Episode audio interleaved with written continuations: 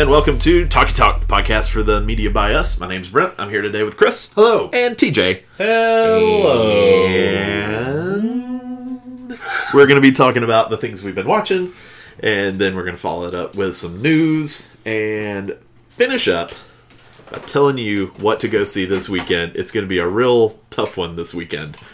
so we'll we'll figure out all your options. One thing, real quick though, Uh oh. It's time for a TJ's tidbit. What you got? uh, getting away from movies this week, I got a little video game tidbit. I don't, I don't want to. Okay, go ahead. Uh, have y'all heard of Penn and Teller's Smoke and Mirrors? Are you talking about Desert Bus? Desert Bus. Chris knows Desert Bus. Talk Have you- about Desert Bus. Have you heard this? I don't know what uh, any Okay, of these words So are. let me set this for you first. Penn and Teller made a video game for Sega CD in the mid '90s. Uh, and it was essentially like gimmick games, right? Like we'll guess your birth date or your sign or whatever. And the way you do it is you like use a secret code on the controller to like plug in your friend's birthday. Oh. So the gorilla on the screen guesses the birthday correct or whatever. There's one where like put this coin in one hand and the TV will know which one. And then you've got like a code you like put in the thing like BBBA BBB is right or whatever. Yeah. Most of them are that. But the what I'm talking about is Desert Bus. Uh, Desert Bus was straight up a Penn and Teller like revolt on violence due to video games, and they wanted us to show that video games don't have to be violent; they can be this. Desert Bus is a real time drive a bus from Tucson, Arizona to Las Vegas, Nevada.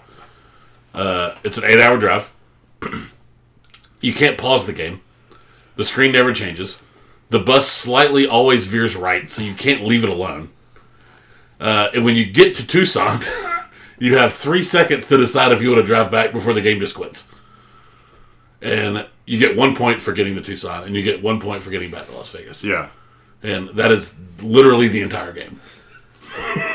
Is there like a leaderboard for it or anything? Is there like so a charity did get started, which was, I think, where it caught on to like more mass popularity. But uh, pretty much people like donate like money per points, and it was four dudes who donated the money to like cancer research or Yeah. something. I should actually look that up. how many? Uh, so like, wait, when did Desert Bus come out? Ninety five. Oh, okay, okay. yeah. Um, I'll I'll include a screenshot in the notes, but this is what it looked like. Nice. Just nothing there. Yeah. But yeah, the charity ends up like Penn and Teller fucking love the charity too. Obviously, they donated a bunch of money. It's raised over a million dollars for for cancer research.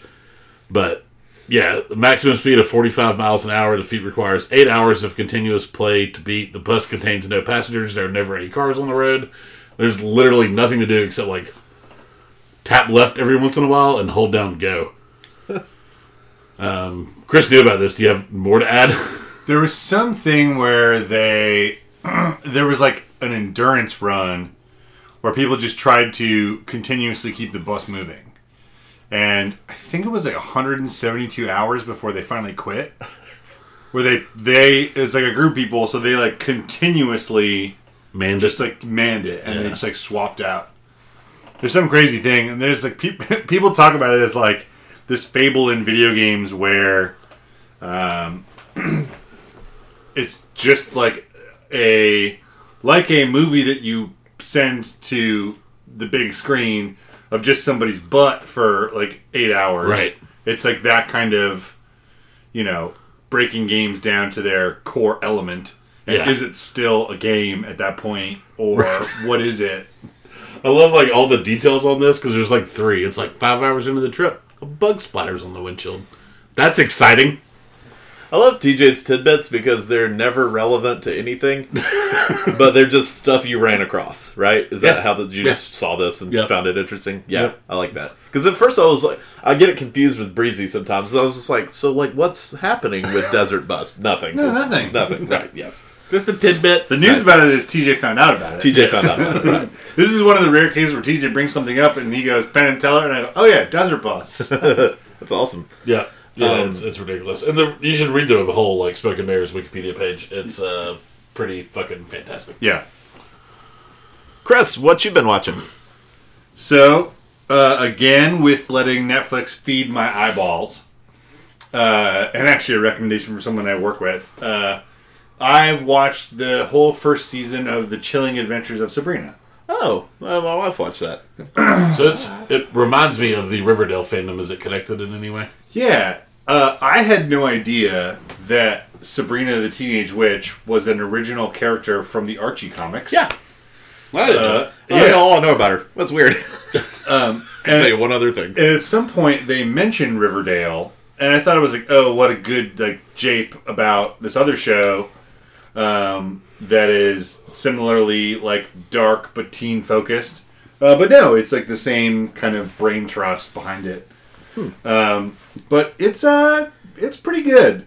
It's not fantastic. It's Ki- Kiernan Shipka, who the only other thing that I think anyone knows that she was in is uh, Sally, uh, the daughter from Mad Men. Uh, she's all grown up now because when she started in Mad Men, she was like fucking eight years old, and now she's, I think now she's like twenty and she's filming it, or at least I hope she's over eighteen because there's one point where they show her boob, which is really weird.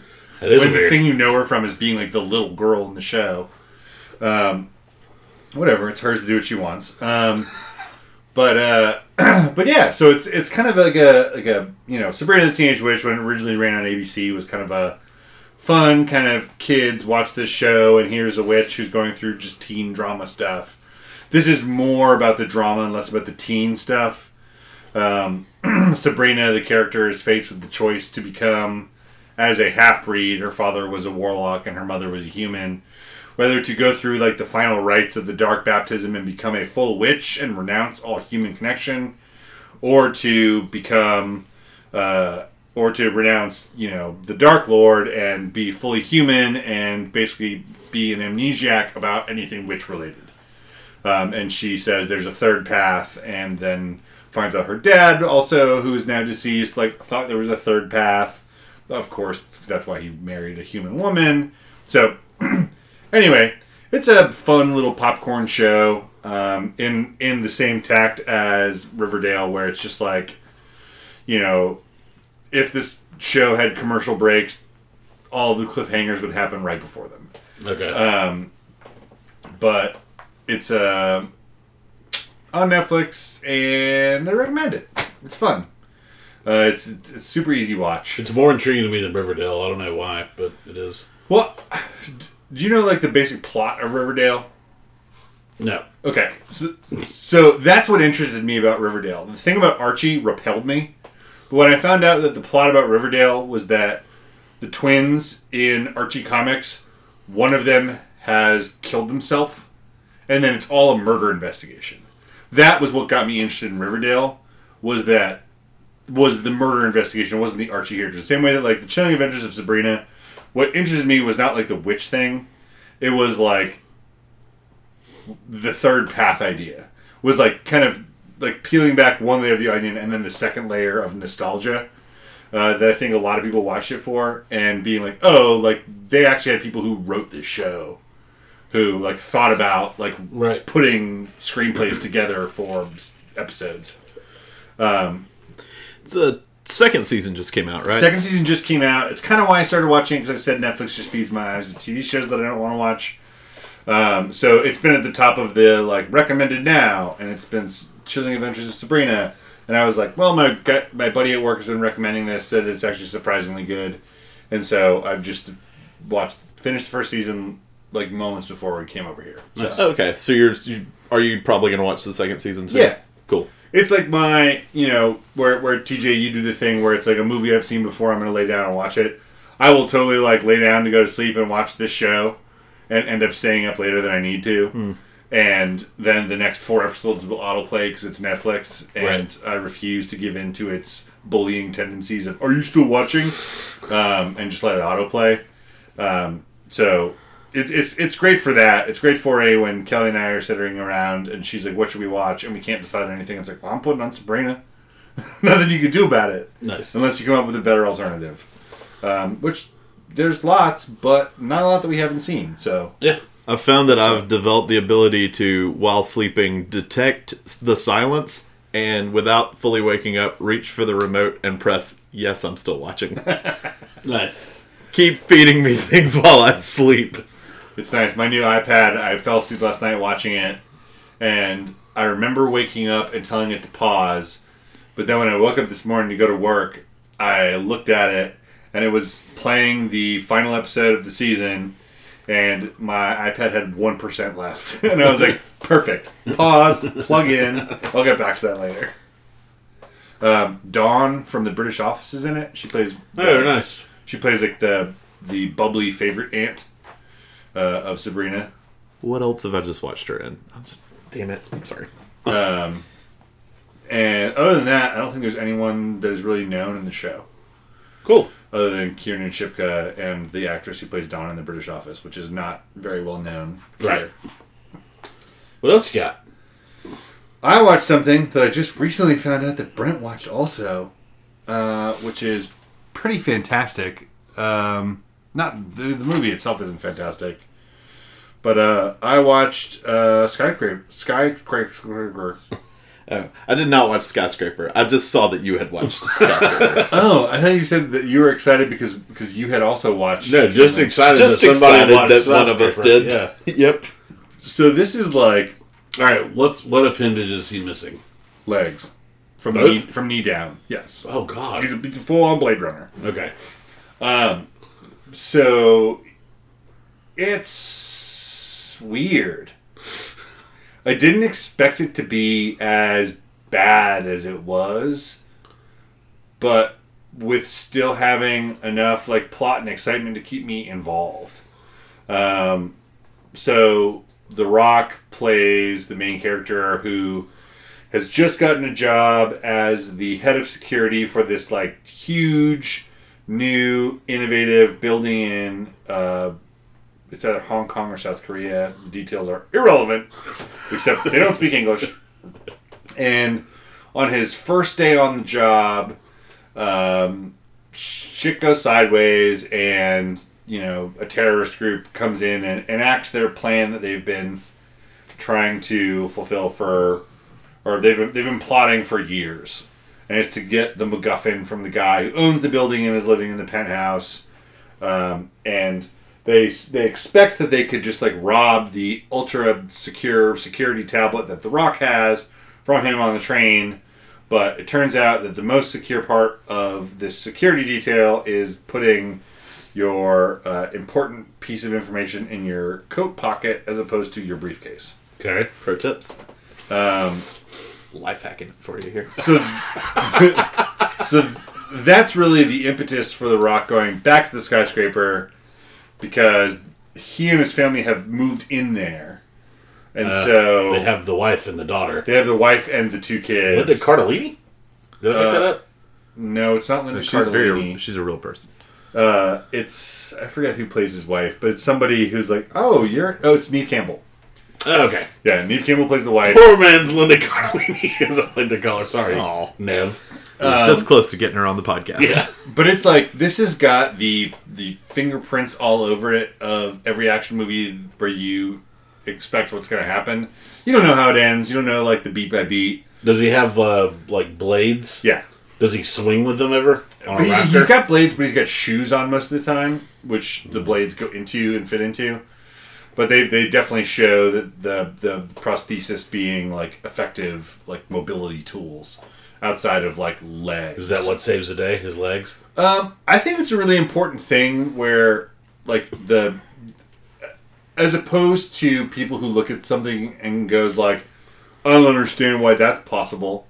Like the Rock in this movie does a lot of hanging from his arms and like climbing like jungle gym style, and to me that's really good kind of narrative world building because it makes sense. This dude who looks so fucking buff is going to be more able to climb and carry himself like that because he is missing 30% of his regular body weight Right. as opposed to the rock as an actual person with his big beefy legs He's also obviously got history like lifting his body up. Right. Just his hands. Yes. so it's that's like a fun never spoken about thing that if you like pause and think about is like kind of neat um, because there's the, the iconic shot from the trailers and everything is he basically climbs a crane that was just finished being utilized to like within the skyscraper con- construction, the titular skyscraper. Um, so it's still kind of there near the site, and so he like climbs it with just his arms and climbs across it, and you know does all that stuff. And it's like you think about it, you'd be like, what the fuck? Like, how's this guy not gas? And it's like, oh well, maybe he's not because Right. This is a guy who uses upper body for everything and has no lower body weight. Um, but yeah, the the whole you know you expect everything way before it happens. They're like in the first five minutes, they're like giving him the tour of the building. They're like, here's our open air garden. The bridges are suspension bridges. They're the they're one of the few indoor suspension bridges. Like, all right, well that shit's breaking. It's like, and here is the penthouse. No one should really have access to here, but I want you to see it because this is my personal living quarters. This is a panic room. In case the doors close, the only person who has the code to this is me. And if the panic doors ever close, that means I'm inside, so no one should get in. Like, okay, well, that guy's gonna get locked in there, and the rock's gonna get locked outside. then they go to the roof, which they not the roof, but like the top floor, which they call heaven. They say that it has three dimensional cameras that point in 360 degrees around the building, which is impossible if it's a building on top of something.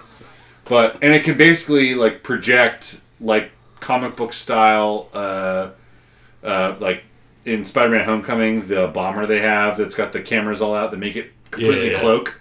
Except this is outside, i uh, inside out. So it makes it look like you're not in a room. It makes it look like you're just standing in the heavens, not on clouds, but you're standing on nothing, and there's whatever. And so they do a whole Hall of Mirrors bit in there later, where it's like all these cameras and all these things that are projected to you. And so, of course, that's where like the climax happens, where he's like running at the bad guy and he punches him in the face, but oh, that was another mirror. And the bad guy sees him and shoots him, and yep, shot a mirror. So that part's the part that's kind of frustrating about it. But it's a Kind of sounds like I thought it'd be. it's a B B plus action movie. All right. So Well, I liked Us, so clearly I like movie like mirror climax plots. So, um, but no, it sounds like sounds like Die Hard, but in a building. So, well, Instead of in a building. yeah, Okay. but in a bigger building this it- time. this is more like if it took place in Nakatomi Plaza. um, but yeah, skyscrapers. Sock okay. it to me. Uh, but that's all I really saw. I haven't really played anything new, so Man. I give, I give it to the field now. I'll go. I've got a uh, cast list. I want to see if you can name the movie. Okay. I've given you some some folks in this Pull up cast. Google real quick. Uh, well, now the listeners are going to think you really are. Like I, I'll. It's only me now who knows you're not. Hey, will you will you testify? Will you sign an affidavit that I just have a pen and a notebook?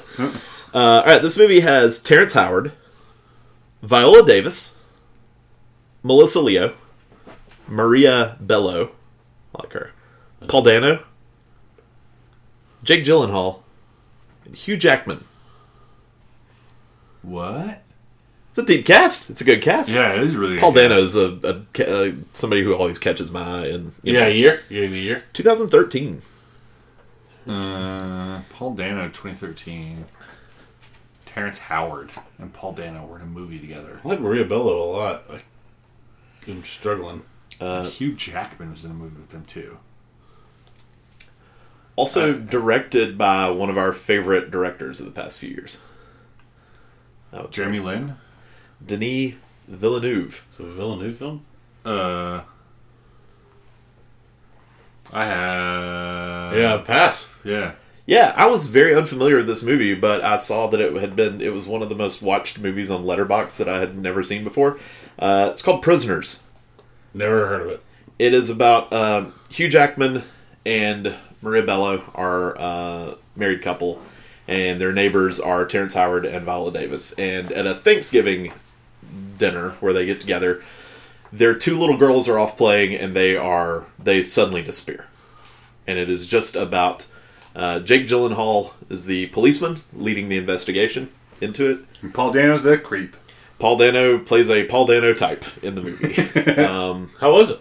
it was um a little bit of a drag of a movie like it's not a real fun movie it's it's a a gritty movie that where in their frustration over the lack of progress on the case Hugh Jackman's character decides to abduct the person he thinks is responsible Okay. and beat the shit out of them until they give them back his daughter. Hmm. And so it's uncomfortable in that respect. It's some bad decisions being made by different characters, but it is it's got that classic Denis Villeneuve uh, tension throughout the whole movie. It's a good movie. It's just not a fun movie. okay. Right. Um, it's See previous episode Midnight Cowboy. Right.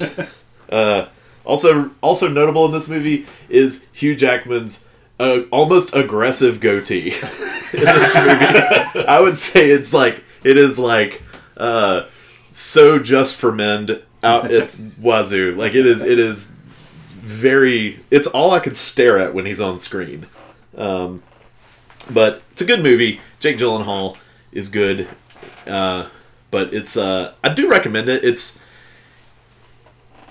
Denis Villeneuve has a much deeper repertoire than that teacher just showed me the goatee. It looks real bad. I'm gonna, I'm gonna show note that too. Give me a note there, Chris, in your notes. The show note, goatee. Desert Bus and Goatee. yes. Um, I would do recommend it, but it's it's uh, I don't think I liked it as much as most people do, but it is it is a good movie. Um, I mean, it's it's kind of I'm getting the feeling that with Denis Villeneuve, it's just he just he's not going to make bad movies, Right. For the most part, Yeah, he's he's gonna do tension well. he's going to do aspects of his movie very well. Yeah. So uh, I followed that up with also from 2013, also from Denis Villeneuve, also starring Jake Gyllenhaal, the movie Enemy. Okay. Have you ever? Do you know anything about Uh, come Enemy? across enemy at least. Okay, so Enemy is the story of a uh, kind of mild mannered professor who is, I would say, depressed. He's just goes home. He he's sleeping with this one woman who comes over every now and then, and but he doesn't seem very happy with his life. One day, a coworker recommends this movie to him. Recommends he check out this movie, and he's like, "Fine, I'll, I'll watch it." To give me one thing to talk about with one person at work. Unfortunately, the movie is Law Abiding Citizen, starring Gerard Butler and Jamie Foxx. There's nothing to talk about. But he's watching this movie, and it's uh, I don't know, it's like this quirky little comedy. But he notices the bellhop in the background looks exactly like him. Hmm. So he becomes obsessed with tracking down this actor who looks exactly like him, and it is Jake Gyllenhaal in both roles. And I kind of want to leave it at that. The movie is kind of bonkers in places. Um, it feels it feels at times like a cast kind of movie, but maybe not enough. For like ninety eight percent of the movie, it's not in that in that like crazy ass vein. Yeah. Yeah. But the two percent that is is just so like what Yeah. that um, it has a memorable ending. I will say it is a it is a thinker of a movie. It is definitely a movie that you turn off. You're like, okay, let's talk about what that was because I don't know what this movie was. Nice. Um, What's it streaming on? it is streaming on Netflix. Okay. Um, Enemy. Enemy. It is I'm intrigued. whether you I cannot vouch for it as whether you will like it or not. Sure. But it is definitely a movie worth watching just to Uh, The experience. just to see what you think about it. Um and again, it's Denis Villeneuve. Yeah. So Right. Um, so I, I do want to bring up. You said that he mentions a background actor. That always takes me back to the podcast, "The Worst Idea of All Time," when they were watching Sex and the City two for fifty-two straight weeks. So they start like noticing these things that you don't think about. And one of the things they notice is some actor who's an extra who's in the back of a cafe scene. So in Satsy 2, they are talking about going to the Middle East and how they've got this, like called to go there to do a story, whatever, like write something that they do 'cause they do stuff, I guess.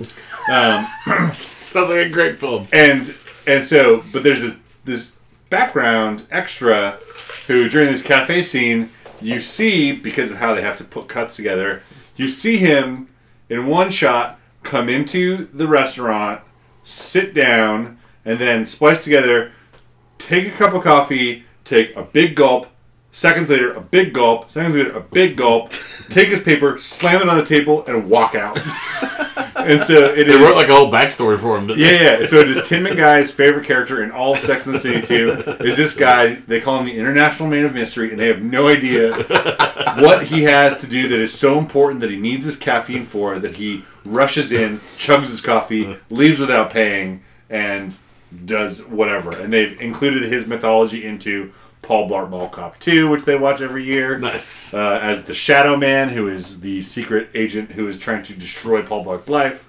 It's just whenever I think about like hyper focusing on a background actor, that's always what I think. It reminds me of Monica Saunders' least favorite thing about movies in general, which is just like full plates of food at dinner that people don't fucking touch. Just makes me angry. Like somebody made that. Just like, or they go to a restaurant, they order food, and then they yell for 20 minutes at each other, they get up and neither one of them is eating. It's just like, why'd you order food? Or or every movie in the past five years where everyone else in the restaurant, no one has their phone in their hand. when does that ever fucking happen? Walk into any restaurant that's not like a three star restaurant, and like, even if there is that, that someone's taking a picture of their food and post on fucking Instagram, like, there's That's no way. shit I love. It's not a bad movie thing. It happened No. a bunch in uh, the um, Incredibles, time travel movie TV show Netflix we watched with Twilight uh, Zone. no the uh, one with the, The girl, Elephant Crew, the Umbrella Harry Nilsson. Academy. Harry Nilsson. So Oh. Russian Doll. Russian, Russian doll. Yes. That was worth it. Yep. We got there. What you got, Brent? Uh, I to the original Suspiria. Oh yeah, Oh, I've we've seen that. both seen that. Yeah. Um, so I can understand people thinking this movie is great. I can understand people thinking this movie is awful Absolutely. because it is a healthy dose of both. Yeah. Yeah. Great and awful. Um, visually incredible. The sound. The sound, the score is one of my favorites in any horror movie. Goblins, man, they're like.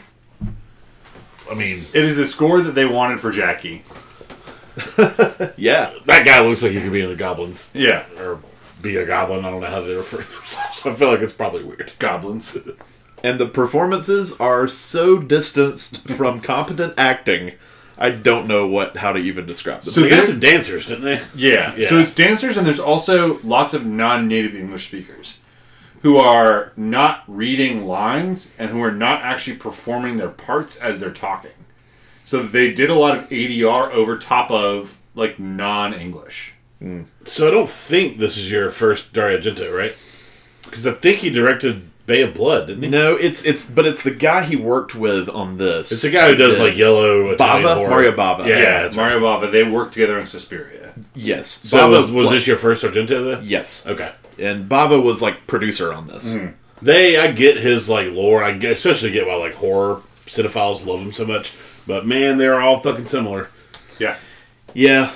Yeah. Oh yeah. If you've seen one of these like like '60s Italian, it is 1968. Yeah. 77. 77. Suspiria. Sorry, I thought it was much earlier. That's probably reason. more close to like Bay of Blood. It's the late 60s. So this is Bava's heyday. But these like these giallo movies, like once you start like kind of diving into it, it's not a deep pool, They are visually and audibly incredible. Mm-hmm. but but it is a very wide like surface area Yeah. for it that you can tell where like you know like Halloween doesn't get made without these movies. It just doesn't exist as a movie. Without, Oh, sure. I mean, it's the slasher like Yeah. genesis. This this is credited as the first slasher. Right. which is crazy because of how the movie ends. Like all like the weird witchcraft. Yeah, and stuff, it's so like, weird. It's so anti-slasher Right. with what we think about today. Right. That it's not paranormal. Right. Um, I thought the last 15 to 20 minutes of the movie were amazing. Were fantastic. Yeah. Like the the tension of her creeping through that house uh, or that whatever it is. The- Running her hands along state. that weirdly ornate like mural in that curved the hallway. setting is great. The Yeah. the the house, the mansion where the dance Yeah. studio is. Although she Oh, has that, she goes into the room with the flowers on the wall. Where she has to turn the Yeah, yeah. the iris, I think, the blue iris, and then she's standing there looking at it. She's standing there looking at it, and then you you hear the flashback. You, she flashes back to the girl at the beginning who warned her. She's like, "The secret room, ah, with the blue iris." Turn the blue iris, and it plays like it plays that like three times. It's like the blue iris. Turn the blue iris. Look at the blue iris, and she's standing there like, I should turn the blue iris. It's like in a Look, video game there. where you're in the tutorial and it's like look up, down, left, and right. You don't do anything, and it just keeps going. Look up, down, left, and right. yep. Yeah. She was the character who had put down the controller to go pour a glass of ice water real Yeah. quick. Yeah. Um, but yeah, it, I do recommend Suspiria to anybody out there. It's I'm interested to see how the new one from uh, Guadagnino Yeah, Guadagnino. did the remake, and uh, he uh, I'm interested to see what he does with it. He, yeah, 'Cause yeah. it's I'm not- not. Gonna, I'm not going to say anything about what I think he did because I haven't seen it yet. But I, I am in the same boat. I understand that it's not a direct remake as much as a reimagining inspired by the original. Yeah. So I'm guessing the colors and the sound are the things that he's going to take inspiration Here, from. here's Yeah. here's what I think he kept. He kept the plot points, which are the least important part Yeah, right. to this, because it is such an audio visual experience watching the first Suspiria that when I heard that the remake was similar, I was just as excited. Yeah, I think uh, David Edelstein, I think, is who said it. Said it had the scariest scene of 2018. Yeah, I mean, Suspiria. it it was it was other than if the house that Jack built didn't get released in 2018, this would have been the half the audience left, half the audience gave it a standing ovation movie. Like I, I can, because from from everything that I've heard, there there's they take the brutalism of the original and they just like crank it to 11. yeah. I got one last movie I want to mention, and that is a 2017 movie. Finally got around to that made a lot of top 10 lists in 2017. Uh, it's called Good Time. Oh, nice! I saw that. Robert Pattinson movie. Yeah, Did you like it? I did. I did too. uh, Even though it's not a fun movie because No. it feels like a snowball of bad decisions. That's what Chris said. Yeah. Yeah, so I watched it at the beginning of 2018 because I was in the 2017 Death Race with TJ, and I couldn't find it, and I kept hearing. So there was the 2017 Death Race that was Watch Everything, and then there was near the end of that year where it was Watch Oscars for 2018, and then this movie came out in that window where it was like, like I'm not going to watch Good Time because it's not going to be nominated for an Oscar, it's not going to be eligible. But it was on Uh, a bunch of top 10 lists and whatnot. It was Yeah. a highly critically acclaimed movie. And Um, that's that's also the year that, that TJ and I watched um, not not World War Z. What was the the jungle movie? Not the jungle, but uh, Oh, Lost, Lost City, City. Z, Oh, yeah. where- it was like we had both just recently watched Robert Pattinson do a phenomenal fucking job acting in a role that we would never expect him in. Not a lead role. Yeah. Yeah, and then I hear that Good Time is this like really great, gritty kind of crime drama, Mm-hmm. like half heist movie, half crime drama, and I was like, holy shit! Like I definitely want to watch that, but it just didn't make it till the next year. But yeah, I really liked it. I did too. It I thought it was very good. Robert Pattinson is just such a good actor. He's Oh, so yeah. good. It's so funny because I think Kristen Stewart is also a great actress, and I love that the that Twilight produced two actors who I'll now pretty much sign up for anything they are in. Oh, I mean, it did more than just the two of them. I mean, Emma Roberts' career was basically made off Twilight, and she's made millions of dollars. Do TJ? Do you know what Good Time's about? Yes, I remember. Chris Okay. talked about it on the podcast. Okay. Yeah. I had Um, talked about it like, like a year and a half ago. Yeah, I just remember. Yeah, yeah, 'cause it yeah. Well, then, intriguing. yeah, definitely. We'll just uh, then reiterate that it's. Uh, I'll back him up. Then it's a good watch, Nice. and I recommend it. What's it streaming on? It is on Amazon Prime right Okay. now. I think it's Amazon Prime produced. Yeah. Okay, cool. Again, there are definitely moments in the movie where you're just like, I don't want to even see what happens next Yeah. because like this is a bad decision. Why are you doing this? At some point, it feels like a Coen Brothers movie where it's like, why is everyone making all the wrong decisions? Right. I'm like, is everybody gonna die at the end of this? I feel like that's where we're heading, yeah. but you'll just have to see. TJ, what you been watching? I watched one movie that we've all seen, but I think we all loved, and I really don't want to talk too long about it. But um, I saw a couple of things that just reminded me how brilliant the fucking screenplay was in the Pixar movie Inside Out. I rewatched for the first time since I saw it in its initial release. Um, it's, I think, the best writing Pixar's done. The, the story is Bold. ridiculously good. And especially watching the film again, knowing how it ends, and seeing how good they do to throw you into the like side of we have to save Joy. Joy is what's important. We need to get Joy back in this girl's heart and in her brain, so everything will be better. And then realizing that the whole time it's just that she needs to be sad for a few days Yeah. is fucking just so important and great. Uh, me and Brent have talked about that a little bit, but it's just so well done when you realize that like sadness is the thing that we need to like take hold of sometimes, especially when you're a kid. It's also an important message too. I feel like in recent years, with you know, uh, the way people there's a problem in this country of people not being able to you know talk about depression or anything like that. And I'm, Right. I'm not saying they're the same thing. Sadness is Right. not depression, but the feelings associated with both. uh, I think the stigma around both is similar, which is eh, you don't. People don't want to admit when they're sad, you know. You Also, ask, like- you ask yeah. a sad person, "Are you okay?" and they'll be like, "Yeah, I'm fine." Especially when you're a kid who's moved to a new city with your parents are doing a good job and they're like, "Hey, come on, cheer up for me." Like Right. The kid just needs to be sad. It was just a great like way to tell a little story of a girl that needs to be sad for a few weeks, mm-hmm. and What- then she'll be fun. Who who are the who? What are the emotions that go down and get the Snuffleupagus character out of the pit of despair? It's well, it's just joy and sadness are the only ones that ever leave the brain. Okay. The I the just- ones I left just- I behind just are love- disgust, anger, and fear. Is it Richard Kind? Is that who does the voice of the the bingo ball? Yeah. the Yeah. bingo guy. So good. He is amazing. Yeah, and so I mean, that so are the two like Office Parks and Recs. Yeah. Uh, joy is Amy Poehler, and sadness is. Uh, oh no, I can't remember. Sadness is uh, the one who plays Phyllis, Yeah, right? it's Phyllis. It's, uh, yeah. She's in the OA too. Her name is Phyllis. It is right? Phyllis something. Phyllis Green. Phyllis- it's Smith. Phyllis Smith. Phyllis Okay. I think. But I really love just getting like too mired in the like we're doing the gauntlet here. I really love the fact that when they have to rescue Bingo, like the idea that the places that the things you remember go have to be brought back by joy and sadness. Both joy for Yeah. nostalgia and sadness for not having it anymore. Yeah.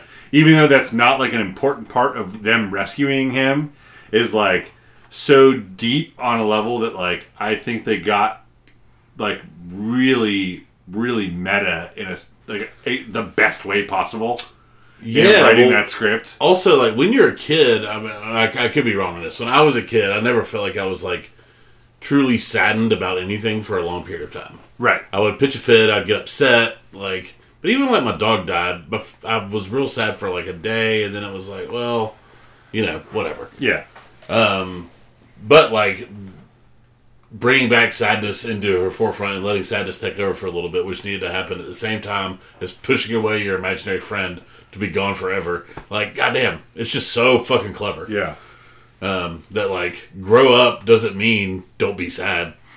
You know Yeah. what I mean? Grow up and be sad, and then like still do what you need to do and move on, but let yourself be sad. It's such an important message for kids too. I think. And I love how the the emotions are all dependent on each other. Like, like they realize that sadness is important. Yeah, all- And- yeah. There's a whole scene where they're all trying to do like they're all trying to act like joy. Yeah. and they're all failing miserably. Um, it's because when you're scared, you can't be joyous. When you're disgusted, or when you're angry, or when you're sad. That's Bill Hader as fear, right? Uh, Bill Hader's fear, uh, anger is Lewis Black. amazingly casted as Lewis Black. Yeah.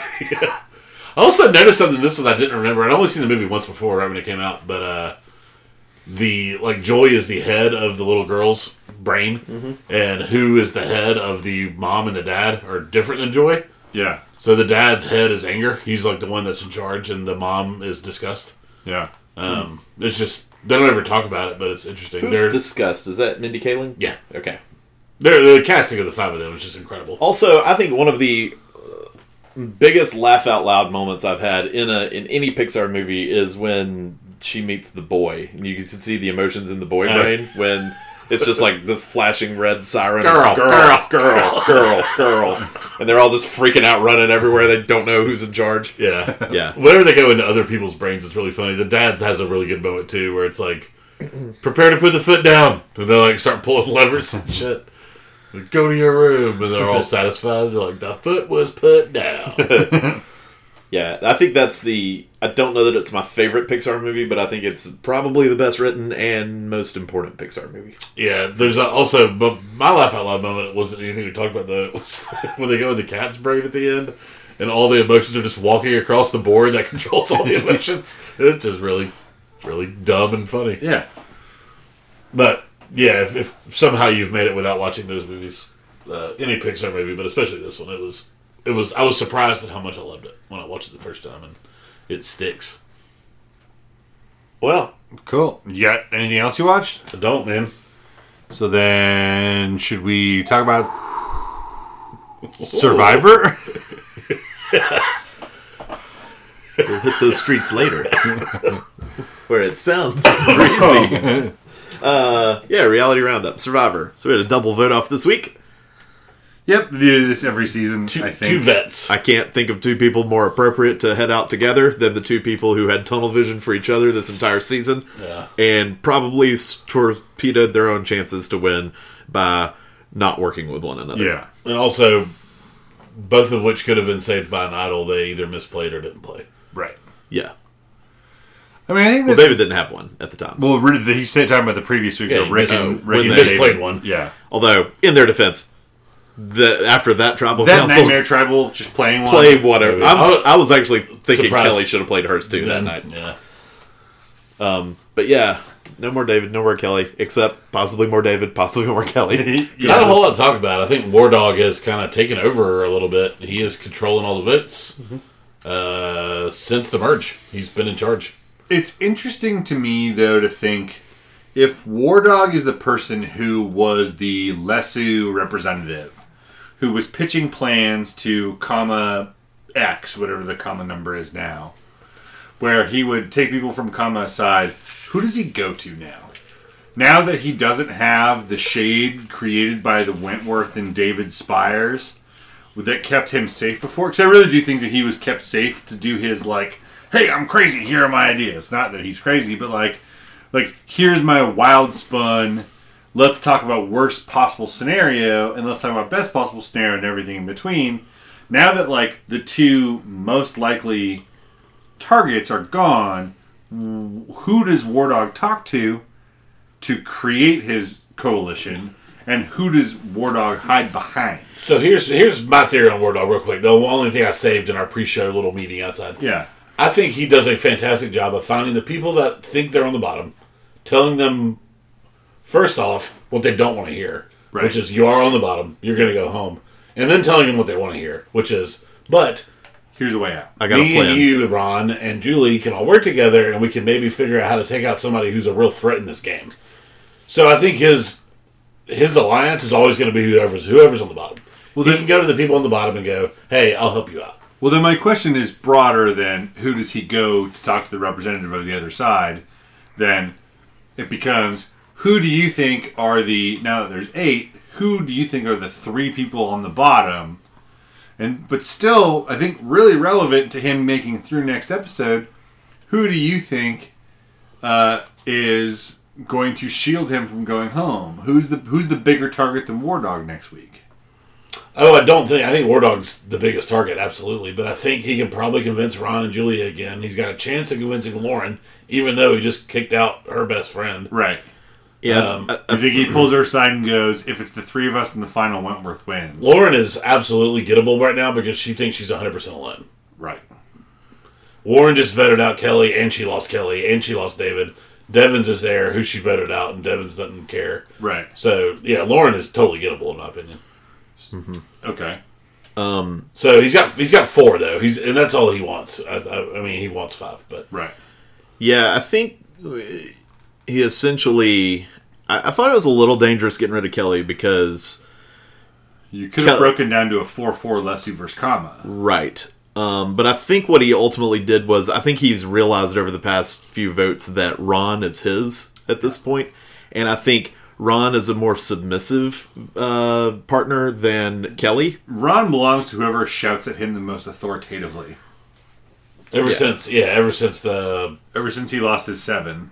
yeah, So I think, and, and two, you know, War Dog may not have known this and he may not have realized it, but we've seen Kelly talk about how she thinks maybe she needs to cut ties with War Dog Right. here and there. Yeah. She just didn't find the right time to do it. So to his credit, he cut somebody who was about to cut him. Yeah. Um, I feel like that would have been pretty soon if Absolutely. he. So he credit to him for making that first move. He is just playing a very loud game, and with eight people left, is the worst time to be playing a loud game. I think. Yeah. 'Cause He's you- got one speed. This is this Yeah, this yeah. is the exact time last season or two seasons ago where Dom went, "I'm going to take the back seat," and it's like, okay, everyone heard you say, "I'm going to take the back seat," but everyone knew that you didn't, Right. Yeah, and it's it's up to War Dog to be able to effectuate that plan and to actually take the back seat. Mm-hmm. But I think that a back seat for War Dog, since he's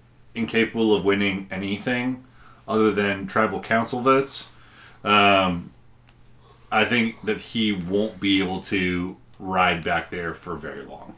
yeah.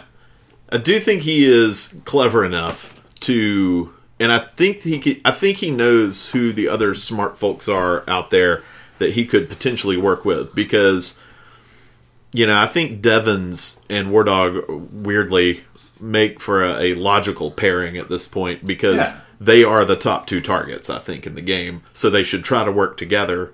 Yeah, do a Wendell Dom. Right. Um, but yeah, They're, they're odd bedfellows, which is good because you know Devin's story, and you know that he publicly at tribal council said he does not want to work with War Dog, but he's, he voted with him the last two tribal councils. The episode we just saw on Wednesday.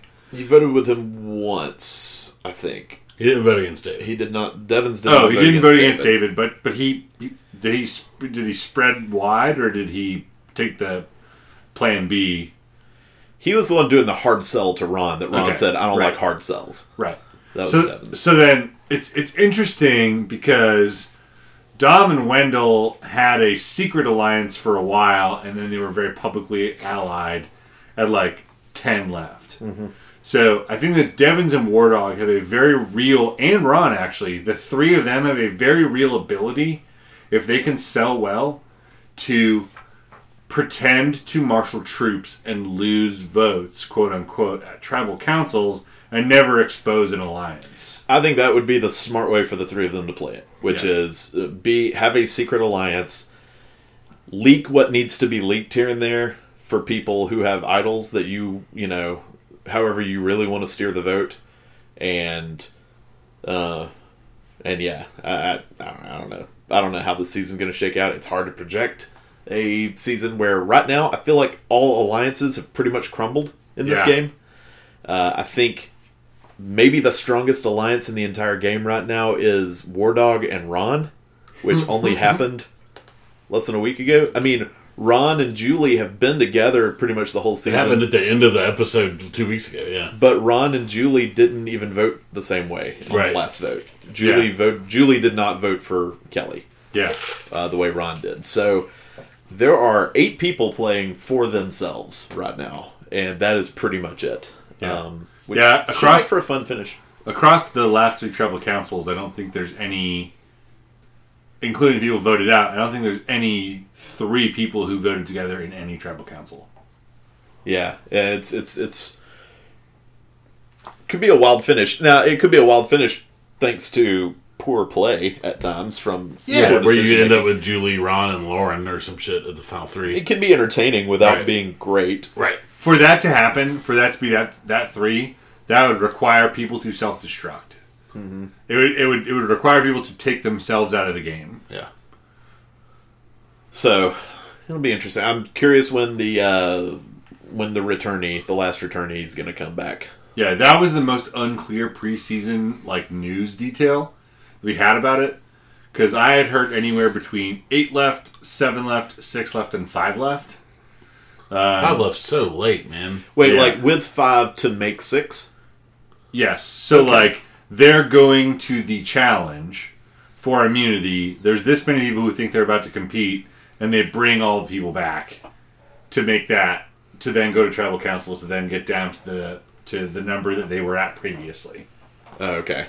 Yeah. Come back with seven. Well, seven gets voted out. And then Set back to six, like you were at the beginning of the episode. Yeah. Okay. We'll see. Yeah, we'll we'll see. But Hey Brent, do you have a sound effect you want to put in right here? what does that mean? it's breezy on them streets. Crazy on streets. Uh, I got a couple little quick things, real quick, if y'all mind. Sure. I guess. Uh, the trailer, the second trailer for Child's Play, dropped. Anybody watched it yet? No. Uh, it's pretty good. It's uh, this one you get the Mark Hamill voice, who has now been announced as voicing uh, Buddy Chucky. Yeah. All. Um, it looks good. It looks it looks fun. Uh, there's a quick scene in the trailer where the kid and his three like buddies all have like hammers and saws and pickaxes, and they're like, "We gotta kill them." And it's like, okay, I'm in. If it's like campy fun, yeah, Yeah. I'm down. Um, so check out that trailer; it's pretty good. I think I shared it to the group today, um, but I know I shared uh, another trailer, which was a Netflix movie that's coming out starring Allison Williams. Did either one of y'all see that on the Facebook group today? Well, I was. yeah.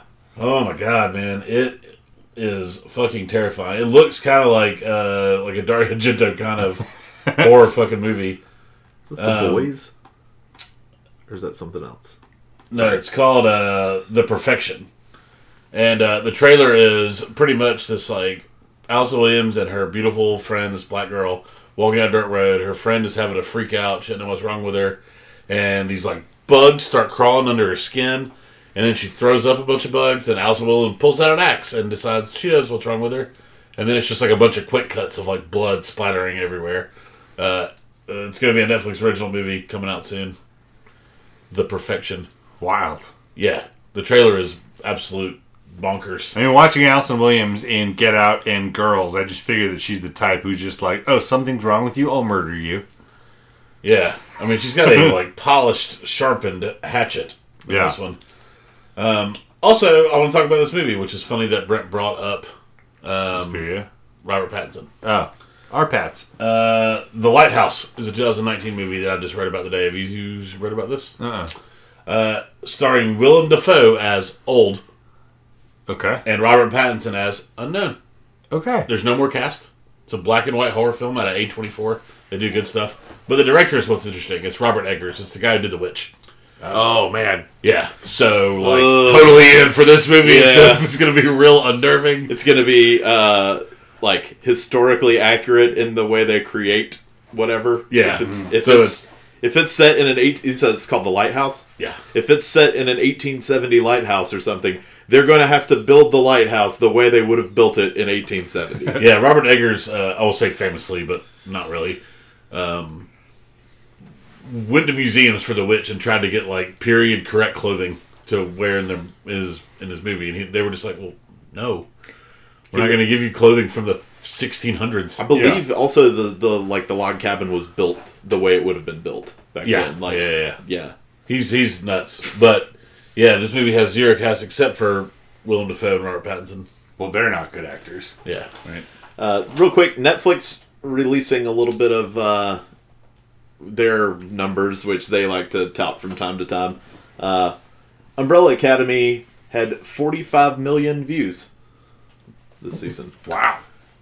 So how does that rank into what the um they released numbers for some other show recently?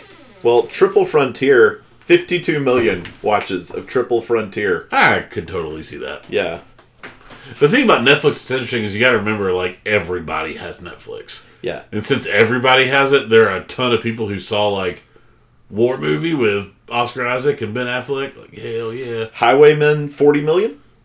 I still want to watch it. I, I haven't got around to it. And pretty impressive numbers for documentary. Fyre had 20 million watches. Uh, I can I can see that. Yeah. Um, of course, no one knows if Netflix is full of shit because it's just them coming up with their own numbers. Bird Box had ridiculous numbers too, right? That was the big Yes, thing that that was the, out. the crazy thing Yeah. last year. Uh, by the way, we mentioned uh, Suspiria earlier, how we were looking forward to watching the new one. It hits Amazon Prime this month. Yeah, I saw. next I did month- see that next uh, month, May. because Cassandra has been upset that we didn't make it to the theater for that one. So, I think that's about it for news. I'm, I'm scrolling through. I always save like all the articles, the news articles, until we do this. Right. Um, we talked Disney Plus pricing point yet? Yeah, we did Okay. six ninety nine a month. Yeah, Um, pretty pretty good. pretty right. dope. Yep, yep, yep. All right. Well, Yeah, some of the screenshots I've seen from the Mandalorian for that look pretty good. Mm-hmm. I was kind of surprised. I'll probably watch the Star Wars thing. I Yeah. guess. I guess. You like Star Wars? I'm coming around. We should hang out. We should, yeah. Uh, Chris, you got any any breezies? So I've got one that's quick and kind of a dig at something that I'm not going to spend money on. Uh, so if uh, if you're paying attention to kind of the, it's not a console war yet, but it's kind of before the console war starts. There's the organization of troops and kind of the espionage around it. Um, to bring the metaphor to a painful halt. Um, so this week, there's been a lot of details leaked about the PlayStation Five. There's there's a solid chance that what happened was someone came to Wired. Someone came. Someone from Wired came to Sony and went, "Hey, we found this out. Like, do you want to talk to us and be official about it?" And they went, "Yeah." So there's details about the PS5. Likewise, there's details about the next two Nintendo Switch iterations, including one that's for more casual gamers, so the Joy Cons are attached and it's going to be more handheld. Like the, you know, not like the Nintendo DS where it's like intentionally uh, portable, but where it's it's more portable than the Switch as it is, and then one that's more beefy. Um, so something that's going to be out either by the time this podcast comes out or within the week is the new Xbox, which they're trying to position themselves as like a digital streaming platform as well as a console manufacturer. Um, so the new Xbox console that's going to be available very soon for a price point of 239 euros. That's all we know about pricing. It could be different price in USD. Um, is the Xbox One S all digital version. And my favorite bit about this story, it doesn't have a disk drive. It's all Wi-Fi. You download games, whatever. It's not like their crazy version. It's not the Xbox One X. Is that Xbox One X S all digital abbreviates to Xbox One Sad.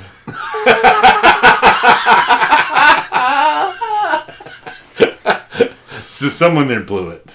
Uh, but the other thing I want to talk about is Xbox One. Sad. Sad.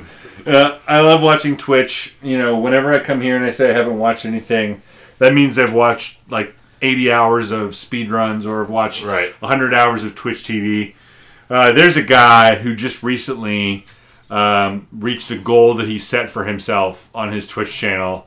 Uh, a guy by the name of uh, uh, Cohh or Cohh Carnage is the name of his channel.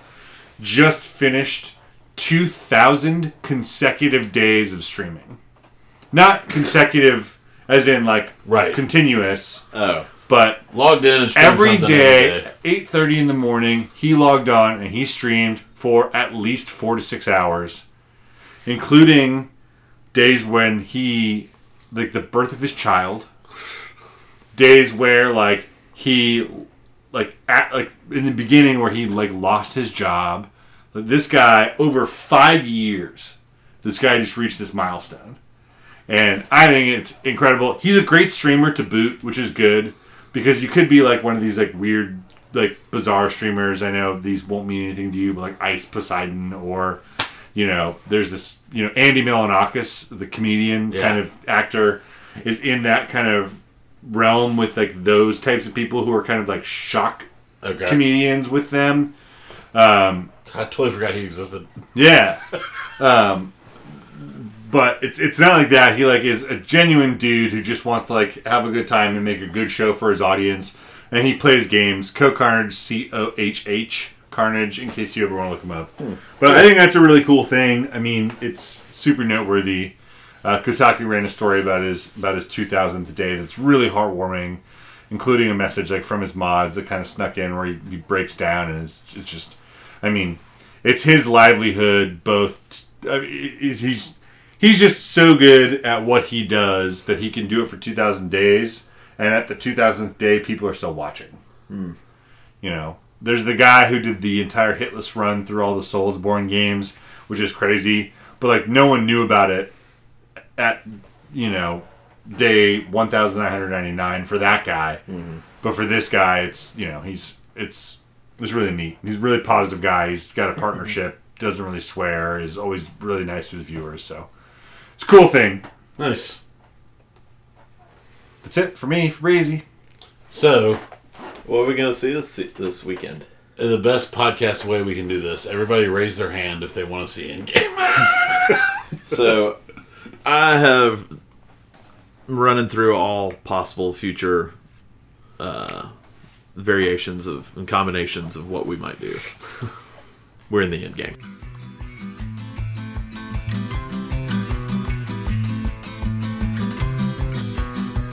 Kicking rocks down old dusty roads. Small town slowpokes, long time ago. Kicking out records of all the things that I know.